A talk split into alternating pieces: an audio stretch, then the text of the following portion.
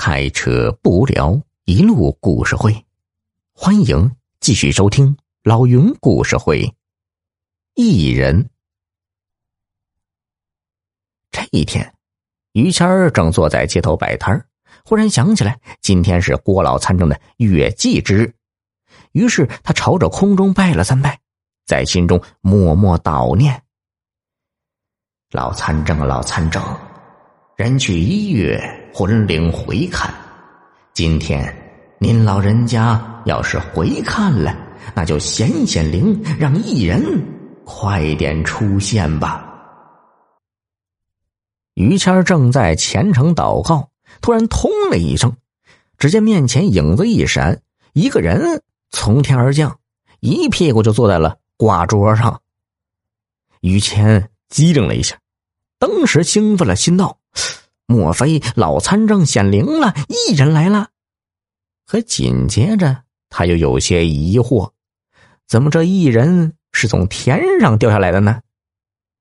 就见这个人身穿青色长衫，躺在挂桌上一动不动。于谦刚要上前看个仔细，从街边的酒楼里啊跑出来几个伙计，还到了眼前，七手八脚的扶起了那人，嘴里还说着。一爷，您醒醒酒啊，没摔着吧？于谦一打听，原来这人喝醉了，失脚啊，从酒楼二楼掉了下来，刚好砸在自己的挂桌上。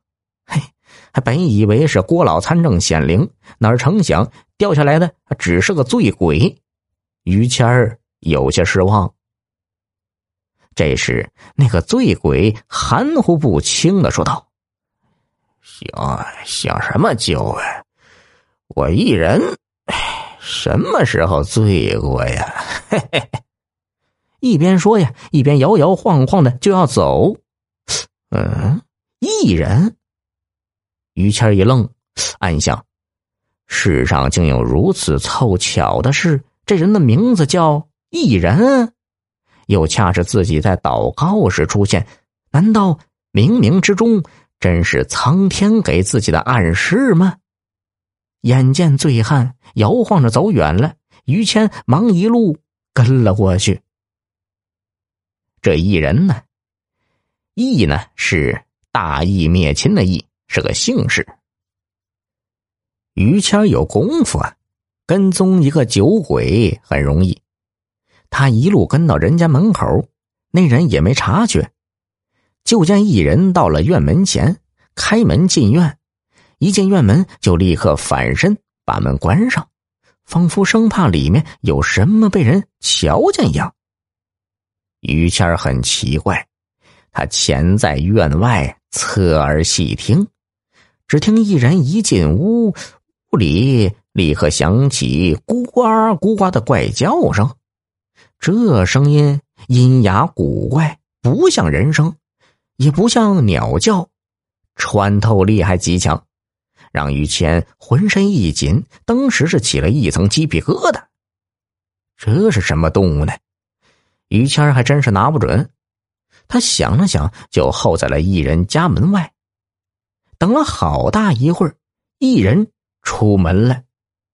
于谦也一路跟着，到了一个僻静之处，他上前一拍一人的后背。一人吓了一哆嗦，于谦一见，赶紧低声说：“啊，呃，先生莫怕，在下姓于，名谦，是皇上的殿前侍卫，已寻访先生多日了。”说着，他拿出了一块皇家的金腰牌。一人一见腰牌，吓得酒醒了大半，他结结巴巴的说：“大人。”寻小人何事啊？小人真的没养没养什么怪物啊！大人不要误信人言呐！怪物？于谦不知道一人在说什么，正要询问，突然听到“咕呱”一声怪叫从身后传来。于谦当时又起了一层鸡皮疙瘩，他赶紧回头一看，这一看不由得两眼瞪了个溜圆，头发。根根乍起。此时，在于谦的身后站着一个怪物。这怪物三尺来高的身量，短胳膊短腿儿，一颗三角棱子大脑袋上，一张阔嘴占了脑袋直径的一多半儿。此时他正咕噜噜的转着两只大虎眼，咧开大嘴，起劲儿的咕呱咕呱的叫呢，竟是一只半人高的巨蛙。于谦看着巨蛙，眉头紧皱。